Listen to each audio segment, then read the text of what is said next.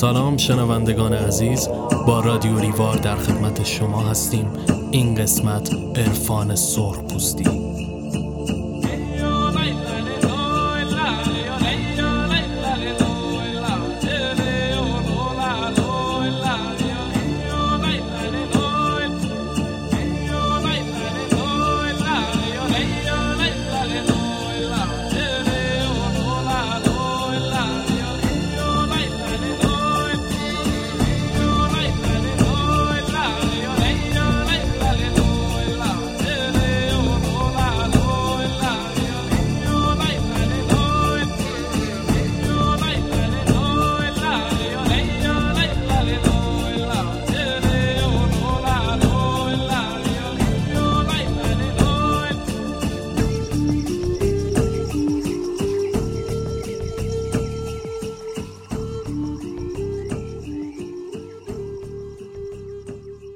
عرفان‌های سرخپوستی یا شمن‌باوری دارای سه بخش هستند. بخش اول عرفان تولتک یا شمن‌های مکزیکن که قدیمی‌ترین دسته از عرفان‌های سرخپوستی شناخته میشن. امروز رهبر این عرفان فردی به نام دون میگویل رویز است. از او در زبان فارسی سه کتاب مهم موجوده که بارها هم منتشر شده. مهمترین اثر وی چهار میثاق نام داره. اونا بر این باورن که باید به چهار میثاق معتقد بود. میثاق اول اینه که با زبان خود گناه نکنید. میثاق دوم تصورات باطل نداشته باشید. میثاق سوم این است که هیچ چیز را به خود ربط ندهید و میثاق چهارم این است که از تمام تلاش و کوشش خود بهره ببرید. از جمله عرفان‌های نوظهور در کشور عرفان سرخپوستیه و در دهه اخیر کتاب‌هایی با نام این مسلک در کشور ترجمه و چاپ شده. مؤسس این جریان کسی نیست جز کارلوس کاستاندا که دوازده کتاب از وی به زبان فارسی موجود است. اون چه وی تحت عنوان عرفان سرخپوستی نگاشته همه آموزش ها و تعلیماتیه که کاستاندا از استاد خود دیانی دونخوان فرا گرفته است. این مکتب از نظر جغرافیایی به بومیای آمریکا مربوط میشه و خاستگاه اون قاره آمریکا به خصوص کشور مکزیک است. مردمان اصیل آمریکا در نگاه دینی خود دسته‌ای از نیروهای فوق طبیعی و قدرت‌های طبیعی را در تغییر و تحولات عالم مؤثر می‌دونند. گروهی از ایشان بر این باورند که ارواح خدایان گوناگون در هستی ایفای نقش می‌کنند. توجه خاص آنها به طبیعت و قدرت و درک و شعور طبیعت و نیروهای برآمده از آن باعث شده که ادیان بومی آمریکا جانگرا شوند. قبل از آثار کاستاندا جهان با عرفان سرخپوستی آشنایی نداشت. وی با تالیف کتاب‌هایی علاوه بر توضیح و تعیین یکی از روش‌های جدید معنویت‌گرا قدمی در جهت معرفی ادیان قدیمی آمریکا به جهانیان برداشت. کاستاندا که در رشته مردم شناسی مشغول تحصیل بود، جهت تکمیل پایان‌نامه خود در مورد گیاهان توهمزا به مکزیک سفر کرد و از طریق یکی از دوستاش با فردی به نام دونخوان آشنا شد. این آشنایی باعث شد ارتباط عمیق شاگرد استادی بین وی و دونخوان برقرار بشه که قریب به دو دهه به طول انجامید. بعداً از طریق دونخوان با جادوگر دیگری به نام دونخونارو آشنا شد که او هم بر افکار کاستاندا تأثیر شایگانی گذاشت. در مورد دونخوان غیر از نوشته‌های کاستاندا هیچ اطلاع دقیق و سند معتبری از جمله کتاب، فیلم، عکس و صدا در دست نیست. برخی از پژوهشگران وجود دونخوان را مورد تردید قرار دادند و پاره دیگر از اساس وجود اون را انکار کردند. اونها دونخوان را محصول توهمات و خیال پردازی‌های کاستاندا شمردند. به گمان ایشان دونخوان ساخته و پرداخته خیالات کاستاندا بوده و بس. به گفته کارلوس کاستاندا، دونخوان در جوانی تحت نظر یک استاد ساحری در اومد و در حلقه مریدان وی جا گرفت. در اون حلقه که تعدادی زن و مرد حضور داشتند، دونخوان به تدریج تا مقام ناوال پیش رفت.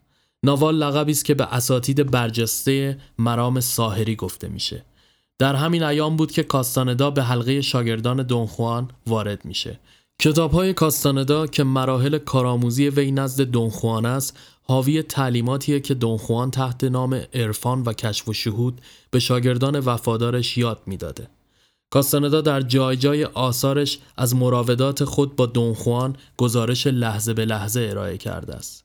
گفته‌های کاستاندا غیر از دستورات دونخوان بسیاری از اعتقادات آیین تولتک که یکی از آیین‌های بومیان آمریکاست را در خود دارد.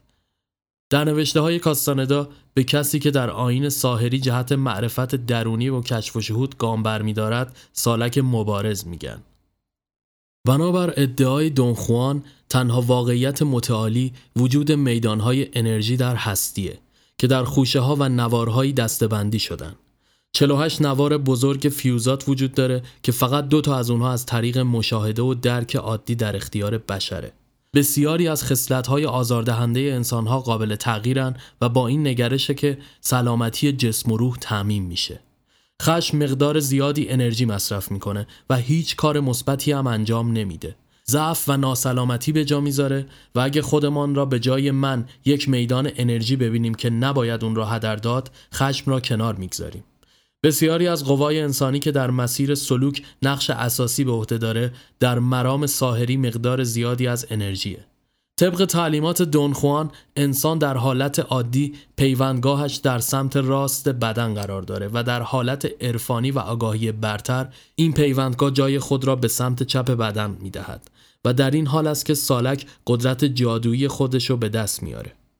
کار جادوگر دستیابی به همین امره، یعنی توانایی بر تغییر پیوندگاه و تمامی آموزش‌های دونخوان برای قدرت بر جابجایی پیوندگاهه.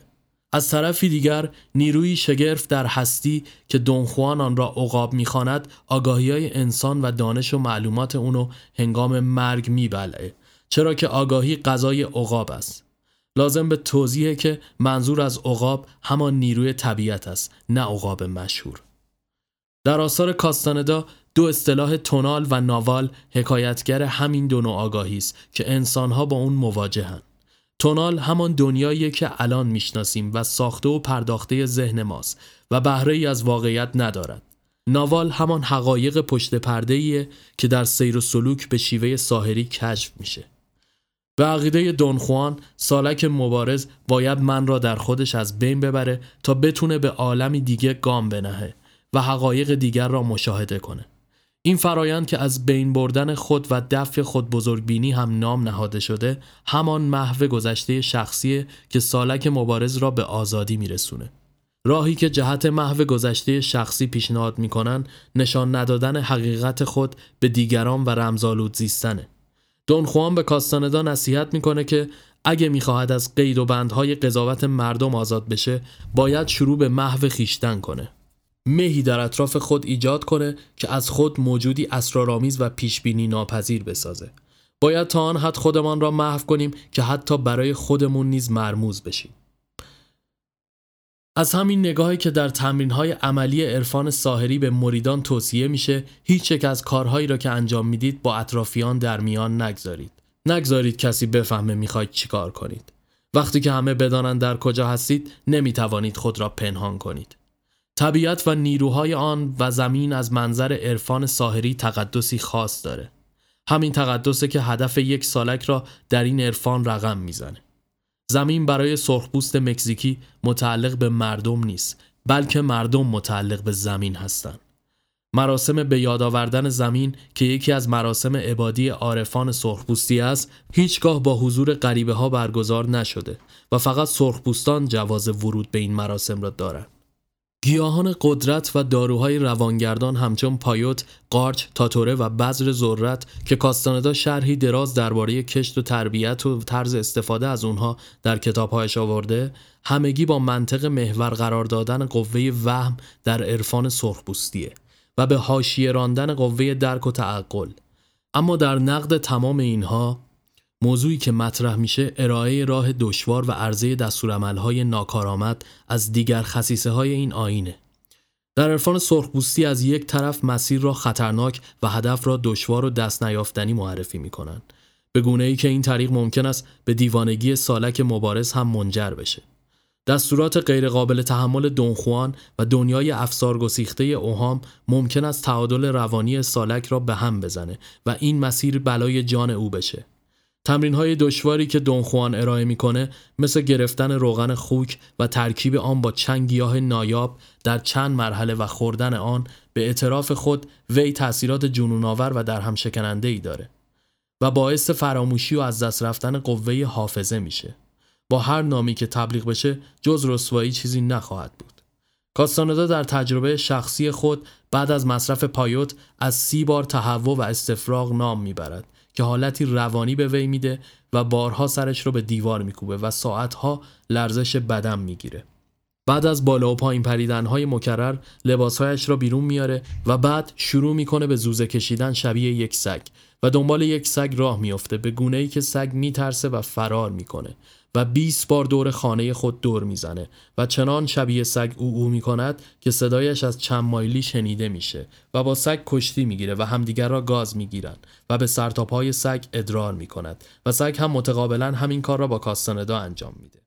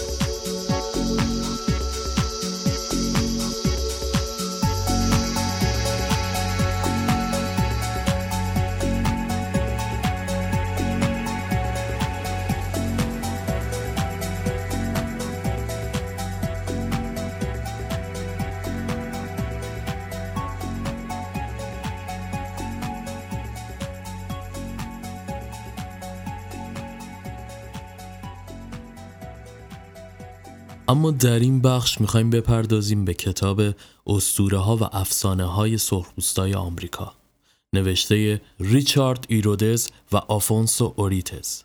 این کتاب گردآوری شده شامل افسانه ها و داستانایی میشه که در قبیله های سرخپوستی طی سالها سینه به سینه و به طور شفاهی به هم انتقال دادن. افسانه هایی که توی این کتاب اومده برخواسته از دل بومیان آمریکای شمالیه.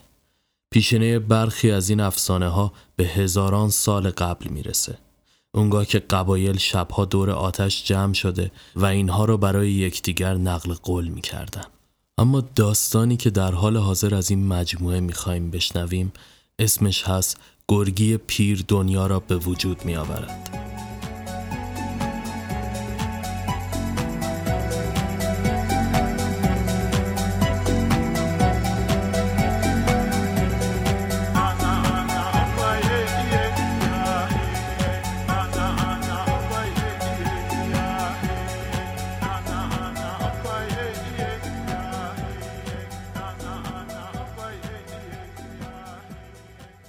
هیچ کس نمیدونه که آب چطوری به وجود اومده. کسی هم نمیدونه که گرگی پیر از کجا اومده. اما اون بود و همیشه زیست. روزی پیش خود گفت خوب نیست تنها باشم. باید کسی رو پیدا کنم و با اون حرف بزنم. درد و دل کنم. خوب نیست همه جا آب باشه و هیچ چیز دیگه ای نباشه. بعد شروع کرد به قدم زدن که ناگهان چشمش به جنبنده ای افتاد. درست دیده بود. دو مرغابی با چشمانی سرخ. رو به اونها کرد و گفت برادرای کوچولو، آیا به غیر از آب چیزی هم توی این دنیا هست؟ بله، گمان میکنیم زیر این آبهای عمیق چیزایی هم هست. ته دلمون که اینو میگه. خب، پس شیرجه بزنید برید زیر آب. اگه واقعاً چیزی اونجا هست، چرا معطلید؟ برید. یکی از مرغابی ها شیرجه زد رفت توی آب. رفت و رفت تا به ته آب رسید. همچنان اونجا موند و مدتی بالا نیومد. گرگی پیر گفت چقدر بد شد. برادر کوچولوی ما شاید غرق شده. مرغابی دیگر که تنها مانده بود گفت امکان نداره غرق بشه. ما مدت زیادی میتونیم زیر آب بمونیم. بازم صبر کن. بالاخره مرغابی روی آب اومد و گفت هر چه دلمون گواهی داده بود درست از آب در اومد. چیزی ته آبه. چون که منقار من محکم به اون برخورد کرد. خب برادر کوچولو، برو هرچی هست بیار بالا. مرغابی دوباره سر زیر آب فرو کرد و به اعماق دریا رفت. مدت زیادی گذشت. وقتی بالا آمد چیزی در منقار داشت.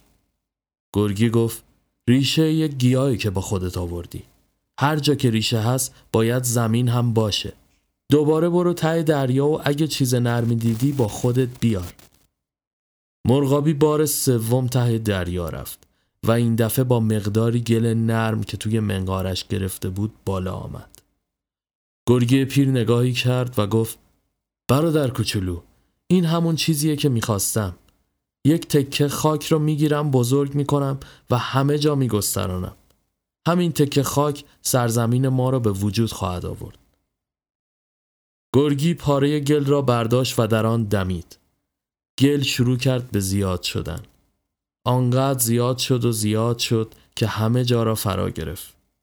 مرغابی ها گفتن وای چقدر خوب. برادر دلمون رو شاد کردی. گرگی ریشه گیاه را برداشت و توی گل فرو کرد. دیری نگذشت که انواع رویدنی سبز شد و همه جا را فرا گرفت. از علف گرفته تا انواع گیاهان و درختان. به این ترتیب گرگی انواع خوراکی ها را برای آدمی پدید آورد. پرسید به نظر شما قشنگ نیست؟ واقعا خیلی قشنگه. اما فکر نمی کنی زمین خیلی صاف و یک نواخته؟ چرا بعضی جاها تپه و چاله ایجاد نمی کنی یا کوههای بلندی به وجود نمیاری؟ راست میگی.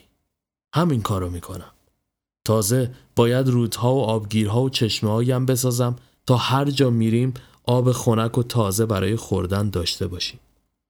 مرغابی ها پس از آنکه گرگی پیر این چیزها را ساخت گفتن بی‌نظیره. تو چقدر زبر و زرنگی گرگی.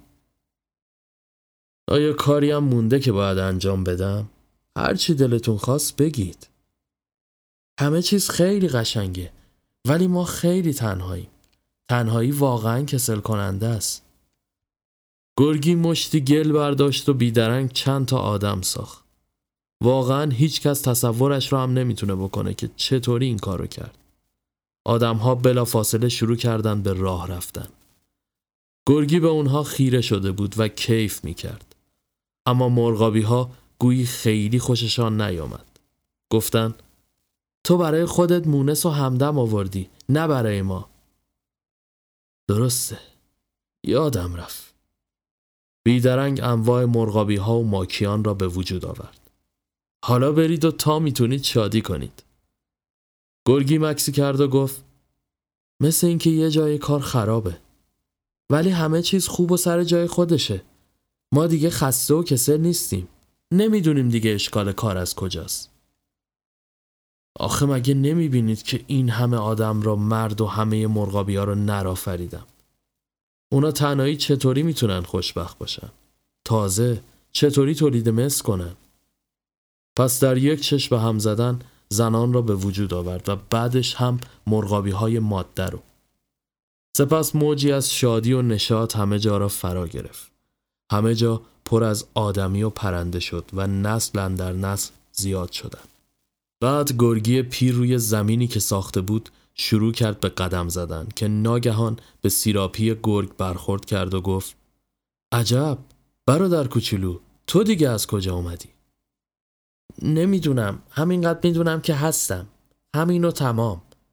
من اینجا هستم و خودم رو سیراپی نامیدم. اسم تو چیه؟ گرگی پیر صدام میزنه. بعد با دست اشاره کرد و گفت این چیزایی که دور و برت میبینی همه رو من به وجود آوردم. کار خوبی کردی. اما باید در کنار مرغابی‌ها حیوانای دیگه‌ای هم خلق میکردی. درسته. حق با توه. بیا فکری براش کنیم. حالا نام چند حیوان رو بر زبان میارم. خواهی دید که تا اسم حیوانی رو به زبان بیارم فوراً ظاهر میشن. سپس نام بوفالو، گوزن، آهو، بز کوهی و خرس را به زبان آورد. ناگهان همه در برابرش ظاهر شدند. بعد خرس رو کرد به گرگی پیر و گفت چرا ما خرسا رو آفریدی؟ آخه ما که کاری از دستمون بر نمیاد. همه کلافه ایم. پس ماده خرسا رو برای چی آفریدم؟ اینا رو برای شما به وجود آوردم تا کنار هم شاد باشید و سرتون گرم بشه. آخه از صبح تا شب که نمیشه با ماده خرسا خلوت کرد. درسته، حق با توه. اما باید به فکر چاره باشم. باید پرنده به خصوصی به وجود بیارم. سپس از چنگال خرس بال را آفرید. از کرک کرم حشره. پا درست کرد و از رگ و پی بوفالو منقار. از برگ ها دم پدید آورد و همه را با هم یک جا جمع کرد و جوجه با قرقره‌ای خلق کرد. سپس به او دستور داد توی این دنیا پرنده های زیادی هستن که مثل تو قشنگن. اما تو یه چیز دیگه ای. چون که هر روز صبح موقع طلوع آفتاب شروع میکنی به رقصیدن. لیلی کنان میخرامی و دم میجنبونی. جوجه فوراً بنای رقصیدن گذاشت. همه حیوانات حیرت کردند و آنها هم به تقلید از او بنای رقص و آواز گذاشتند. حالا دیگه همه سرشان گرم شده بود. اما خرسه هنوز راضی نبود و گفت چنگالم رو دادم تا بال این جوجه پرنده رو بسازی. پس چرا به من رقص یاد نمیدی؟ من که نمیتونم مثل جوجه ها برقصم. خب پس رقصی هم به تو یاد میدم. برو این کارو بکن و چنین و چنان برقص. اینطوری که نمیشه رقصید. یه چیزی کمه. من همه کارا رو روبرا کردم. چطوری چیزی کمه؟ آخه بدون ساز و آواز چطوری میشه رقصید؟ آه راست میگی. باید ساز و آوازم باشه. گرگی در یک چشم به هم زدن پرنده‌ای آفرید و در منقارش آواز تعبیه کرد. بعد طبلی ساخت که هیچ آدم ابوالبشری تصورش رو هم نمیتونست بکنه. پرنده آواز سر داد و بر طبل میزد و همه به رقص و پایکوبی در آمدن. خرسه پرسید برای چی این پرنده کوچولو باید برقصه؟ چرا همه حیوانای کوچیک و بی‌مقدار باید رقص منو تقلید کنن؟ مگه این رقص مخصوص من نیست؟ خب اونا خوشحالن. آلبالوها رسیده و آفتاب خوب میدرخشه. همه باید برقصن. چرا فقط تو یکی؟ آخه من قول پیکر رو از همه برترم. پس باید تنهایی برقصم. ببینید چی میگه. به من که به وجود آورنده تو هستم دیگه یاوه نگو. تو که منو به وجود نیاوردی. من خودم به وجود اومدم. چرن نگو. بی ادب نباش. سپس با خودش گفت اون داره با چنگالای تیز خود حیوانای ریزنقش رو تهدید میکنه. رو کرد به خرس. تو لیاقت زندگی کردن میون ما رو نداری، بلکه باید توی یه غار تنهایی زندگی کنی و لاشه پوسیده حیوان بخوری. زمستونا باید توی خواب باشی، چون هر چی کمتر چشمون به تو بیفته بهتره. بدین گونه بود که خرس از آن پس توی غارها به سر برد. روزی از روزها گرگی پیر و سیراپی قدم می‌زدن و گرم صحبت بودن که سیراپی گفت یه چیزی رو توی این دنیا از قلم انداختی. دیگه چه چیزی رو ممکنه از قلم انداخته باشم؟ این آدما وسیله‌ای ندارن. خیلی بیچارن. باید ابزار زندگی داشته باشن. مثلا چادر برای اون که زیرش زندگی کنن یا اجاق برای آشپزی و گرم کردن خودشون. راست میگی. چطور به فکر خودم نرسید؟ در جا آتش پدید آورد. آتشی که همه جا برق میزد و دل آدم‌ها را شاد میکرد. حال دیگه همه چیز روبرا شده. نظرت چیه؟ آه گرگی، آدم‌ها باید تیر و کمان و نیزه داشته باشن تا بیشتر شکار کنن، چون شکمشون به اندازه کافی سیر نمیشه. درسته. پس اسلحه در اختیارشون میذارم. اسلحه رو فقط در اختیار آدم‌ها بذار. دست حیوونا نده. چرا؟ چرا حیوونا نباید تیر و کمون داشته باشن؟ مگه نمیبینی؟ حیوونا قوی و چابکن. تیز چنگال و تیز دندانن. شاخهای قوی دارن. اما آدمها ضعیف و کندن و دندونا و ناخوناشون هم اونقدر قوی نیست. اگه تیر و کمون هم دست حیوونا بدیم، آدما باید از بی‌غذایی بمیرن. درسته. تو واقعا به چه چیزایی فکر میکنی؟ گرگی این را گفت و فوراً تیر و کمان و نیزه به دست آدم‌ها داد و گفت حالا راضی شدین؟ نه کاملا، چون فقط یه زبان وجود داره. با هم زبونم که نمیشه جنگید. آخه باید دشمنی و جنگی هم وجود داشته باشه. نمیفهمم جنگ به چه دردی میخوره؟ یه وقتایی که اصلا فکرش هم نمی کنی جنگ خیلی به درد میخوره. فرض کن تو یه جنگجوی جوونی، به تنت زغال میمالی و لباس جنگ میپوشی و آواز سر میدی. اون وقت افتخارای جنگ نصیبت میشه. چشمت به دخترای زیبارو میفته و نگاهت زنای جوونی رو میپاد که شوهراشون افتخارای جنگی ندارن. اونا هم چششون به توه تا به جنگ بری و اسبای دشمن رو غنیمت بگیری. اون وقت ثروت و غنیمت‌های زیاد گیرت میاد.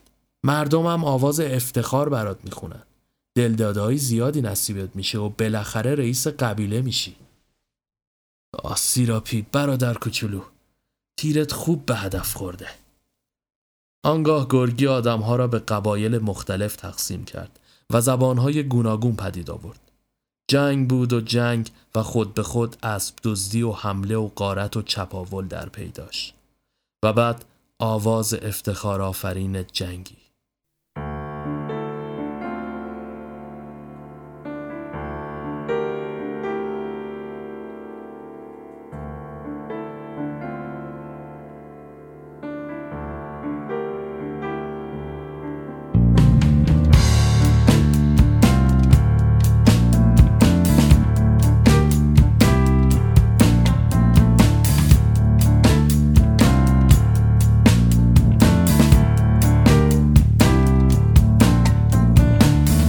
پشت قلعه مرمر بارون میاد، جرجر میباره مثل خنجر از فلک ستمگر.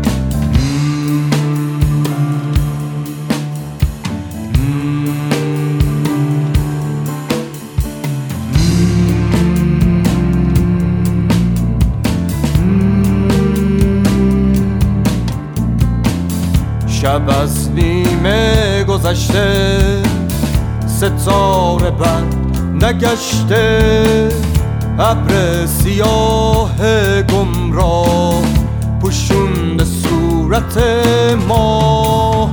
میگن میاد سواری با اسب بی قراری، کاشکی تو راه نمونه، آخه هنوز جوونه. هی هی هی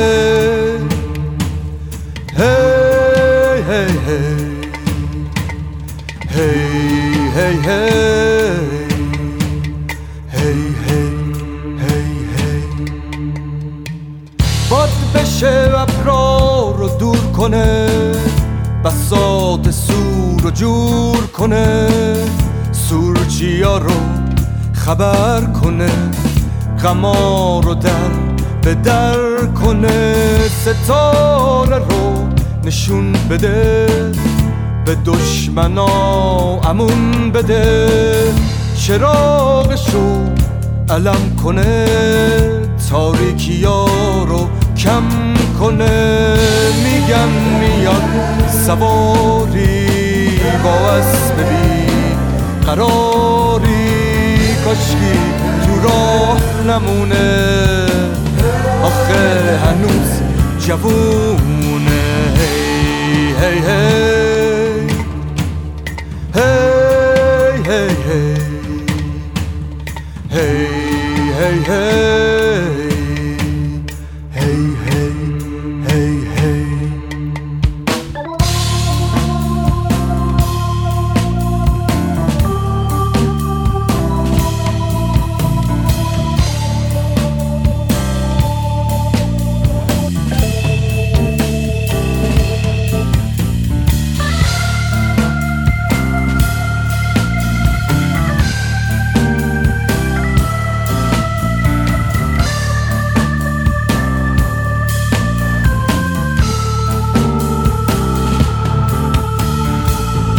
پشت قلعه مرمر بارون میاد، جرجر میباره مثل خنجر از فلک ستمگر.